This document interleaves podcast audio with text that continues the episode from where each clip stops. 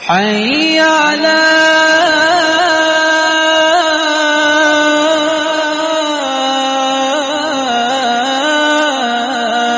خير العمل Know thy enemy. Governments in the West are very concerned about Iran and the development of nuclear weapons. They are also concerned about the spread of fundamentalism around the world and the financing of terrorism. It is important to understand who runs Iran to be able to change anything. It is also incredibly important to understand how they think and what their objectives are. These are revolutionaries. They fought against the Shah of Iran. Iran was on a path to democracy over a hundred years ago. In 1906 and 1907, there was a constitutional revolution where the Shah gave up a great deal of power and established a parliament. People in Iran wanted democracy. Unfortunately, this constitutional revolution did not last very long.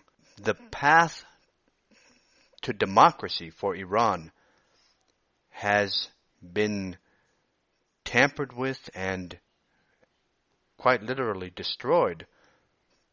The Islamic Revolution in 1979 was about overthrowing a dictatorship. It was about removing a tyrannical system and government that also was torturing people and suppressing any movement for freedom. People who are in power now spent time in the Shah's prison. They have, over time, developed a mindset and a perspective about the West and the intentions of the United States and other countries.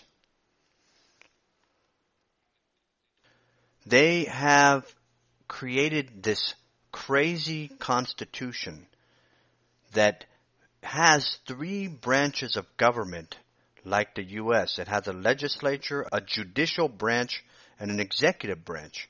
But then they have a fourth branch of government, which is the supreme leader, who can override any decisions that the other branches make. So essentially, it's uh, what I call a monopoly democracy. They actually hold elections and they vote for different types of government bodies and offices. But the problem is that all decisions and anything that comes from the will of the people can be vetoed by the supreme leader. Everybody knows that absolute power corrupts absolutely.